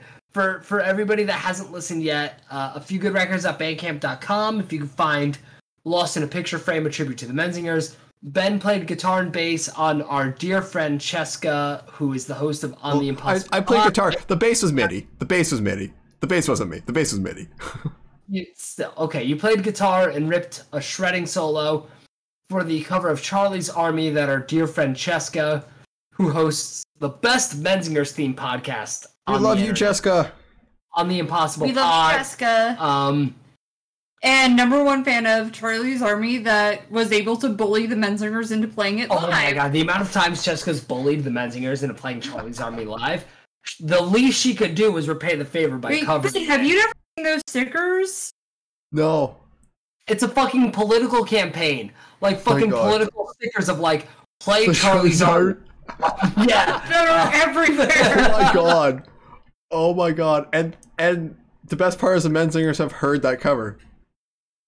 Yes. Yeah. The fact that the Menzingers They have listened to it. they acknowledged the entire compilation, and then they got back to Cheska being like, "This cover is fantastic. You killed it."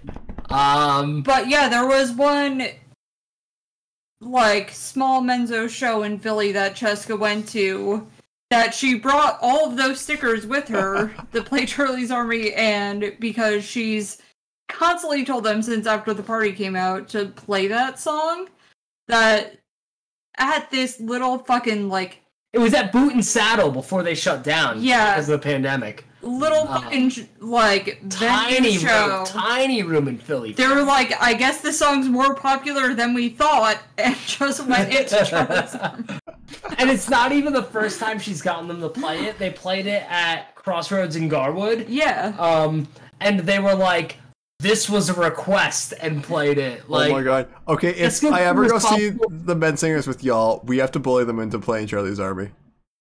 I'm gonna make a sign that says "Play Charlie's Army for Cheska." Yeah, She's just Yeah, able to be with us. I'm just gonna bring the sign with me. I wouldn't be shocked if they played it because of that, because they've done it twice already. Um, They need me to play it. That's what they. I'll play it entirely out of time. so they've it's it's like in the New Jersey Philly area. It's Menzinger's lore that Cheska and It's Charlie's Army's history. Cheating joke right now, Yes. basically. So so you're now you're officially part of it. I'm Ben. part of the lore. First, it was a You're part of the part of the MCU. lore. now it's New Jersey, Philly lore. yeah. Yeah. yes. Yes. MCU lore because of WandaVision and Yo Gabba Gabba and Aquabats to Real Big Fish to Skatune Network to A Few Good Records To to, me. Ben Teeney. We're here. I will not elaborate further than that for those of you who I'm do gonna, not I'm gonna kick the shit out of Tom Holland Spider Man for second to Tony piece it Stark. together yourself. Ben is gonna kick Spider-Man's ass. Is basically what it boils down Yeah. to. So, so you're doing basket case for our '90s comp. Um, 'Cause I'm a fucking basket case. Um. So yeah, I'm doing Oh, basket then- case with '90s comp. And then after that, we have now that's what I call music to drink beers and cry to. No. Which we're still looking for active artists. Uh, First, there is sad something in between there. There is the Bo Burnham comp. Oh, there is in between. There's the emo there trash Bo Burnham comp, which I'm doing a song for. Joint effort with Yes. Emo Trash Podcast. Our, our Emo good trash, friends, we love you. our good friends at Emo Trash are If you listen to putting us- together, and this might be like the scoop. This is the exclusive This is the exclusive. announcement. Unless you follow us all on Twitter. a compilation of all of the songs from Inside by Bo Burnham. You'll uh, never guess what I'm ben doing. is covering Ben is covering problematic. He's problematic. He's a problem. When I was 17, I dressed up as Aladdin. yes. So so Ben is the problematic himbo on the label. Is basically what that boils down to. Hell yeah. Um, if I ever have a scandal, I'm just playing that. He's a problem. yes, that is your your press release. Is I'm problematic and just kind of shrug. I'm problematic. Group vocals. He's a problem. himbo, it's yeah. Um, so a few good records is gonna handle the cassette pressing of that with emo trash, who are who are the homies. Do you think Bo And Burnham's gonna buy one? I'm sorry. Do you think Bo Burnham's gonna buy one? I doubt it. They're trying to get Bo to pick at the charity, and they have. I'll drunk DM him to tell him that we'll Sure. just send him one. His Just DMs here's what you do. You DM Phoebe Bridgers because I heard they were hanging out. Honestly, DM Phoebe Bridgers be like, hey, can you ask be Bo like, something for me? us?" Please do that. Um, Okay. DM. that, that is a thing. Uh, yes, that did go across the internet. What the if, what if we get Phoebe Bridgers on the comp? Stop! Do not threaten me with a She she would fucking cover uh, that funny feeling though. That would be incredible. That would be. I mean, she already has expressed that. Why doesn't she get on the comp? Emo trash. What are you doing? Wait, oh my god! somebody's already covering that though. So, so emo trash is putting together this Bo Burnham comp. We're gonna handle the cassette pressing. There may be some other surprise releases I cannot speak too thoroughly about right this second. But as far as Is there a certain tall that- boy that may get a get get a release at some point? no, it's it's things that we're gonna just handle the cassette pressing for, so I cannot speak to them from here. Um, Okay, you'll have to tell me after. we we will talk. Um, but beyond that, we have now that's what I call music to drink beer and cry to, which we are still looking for other artists to contribute. Originals, covers, acoustics, demos, B sides, whatever you I want. actually was. um, I mean, this is probably like not the time, not the place for it. But I got I got sent another demo, or I got sent a demo for one, or I think they're sending me a demo for one. Oh yeah. we'll, I, we'll I bring it gotta up pass it on. But anyway, We'll, we'll, We'll talk we'll about bring it it up later. We're, we're looking for more involvement there, whether it's musical or for the art slash writing zine side of things. Yes, can- there is a zine coming along with this. If Oh, you shit. write, if you draw, if you take pictures. I, I just realized I forgot to email somebody about the zine, so I have to do that after this. You can reach out to us via Twitter at a few good records um, or at a few good records at gmail.com. Um, and we can talk about any aspect of that. Um, but Ben has chosen to cover a Phoebe Bridgers. Speaking of song. Phoebe Bridgers and Bo Burnham, maybe Yeah. maybe I'm just a prophet, and I was like, I'm gonna cover gonna Phoebe Bridgers and Bo Burnham, and then the universe was like, Yeah. I'm gonna put the two of them in the same place. Pretty much, you've manifested this I've energy. manifested this. 'Cause You're covering, you're covering problematic and funeral. I'm, and- I'm a problematic funeral baby. Where- where- fuck, oh my god! I made a joke to um, one of my friends today because they're like, "Yeah, the only reason I can come to Canada is like work or funeral." I'm like, "So what if I kill myself? yes, but I'm just gonna beyond fake it." beyond basket case, problematic, and funeral, which will be a fun little series of covers from you. There are more originals soon that we plan on doing a cassette release for. There's going to be two originals. I don't know if I want to release the names of them yet, but We do not have to talk about names Yeah. right this minute. there's but there one. are two. they're- they there's they both two have to do with original- feelings. They have to do with feelings. They One have of to do them with has feelings. hockey. One And of them there's hockey involvement. There, there, there, there is hockey references involved in one of them. Um, but those two songs, lip service is neither of them. Lip service is Mhm. not one of them, and it will not be on the cassette, sadly, just because of um timing issues. Sometimes and and what we're doing. Yeah, But Yeah. we plan to drop a, a two song cassette for, for Ben this fall, we'll call it. Um yeah, sometime in the Well- fall.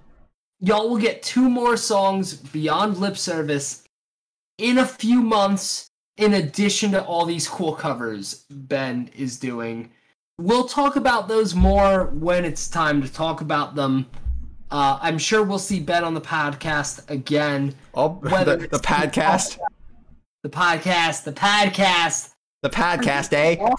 apparently whether whether it's talk about his stuff or ben may be a recurring we'll pop him in for other episodes kind of deal I'm gonna just Um, shout. I'm gonna, I'm gonna go join the emo trash podcast. Please do. Um, I should DM them. Be like, hey, get me on here for lip service. but I think we've exhausted everything we set out to talk about tonight. We Do we? I think we knocked it all out of the park. Um, let's roll out that. What if I want to talk about how pretty Ari is? She's right there. Everybody simp for Ari. Please, do it. Go follow her. She's beautiful. Go Thank you. it. If you follow her, it's at Mike Yabs because she leaned into a joke way too hard. Um, and I will not elaborate further. You have to go find the episode of On the Impossible Pod that we are on for the context of that one. Do it. Um, so, Ben, thank you so much for taking all of this time tonight to chat about everything previous, current, upcoming. This this has been an absolute pleasure. I'm so happy that this was how we brought the podcast back after a very long break. you say this as if I have anything else to do tonight. You could be playing Stardew Valley. I could be playing Stardew Valley. Yeah, We have to. Stardew We have to Valley finish our fucking Stardew Valley game, Ari. It's. Exactly my point. I know. My point. What's Ethan? Well, what's Eth- Ethan? Ethan's doing? around, but Chase. Chase is like. Chase is never. Wait, no, it was Ryan. It was Ryan, not Chase. With all of that said, Ben, Ari, I will leave you to playing Stardew Valley for the rest of the night. Uh, listeners, thank you for taking way too much time out of your day to listen to us. Um, I love you if you're still listening. everybody, If you're still enjoy- listening, why? enjoy the rest of your day. Uh, thank you for checking out A Few Good Words podcast. You can find us at a few good records at bandcamp.com. You can find us anywhere you listen to podcasts at a few good words podcast. And What's a you can check podcast? out you can check out Ben Oh. You can check out Ben Teeney at a few good records.bandcamp.com. You can find him on Spotify. Uh, you can buy merch. If you're in Canada, benteeney.com. If you're in the United States, a few good records.bandcamp.com. We have shirts, we have posters, I mean, we it- will be it- distributing it- soon. Also, doesn't matter because we just put everything in the same document and ship from wherever wherever's closer, or wherever wherever's cheaper. Yeah. logistically whatever works but ideally if you're in canada his store if you're in the lower 48 our store whatever works we've got you we'll figure it out uh capitalism baby Yay! uh, But ben it's been an absolute pleasure. Take care. We love you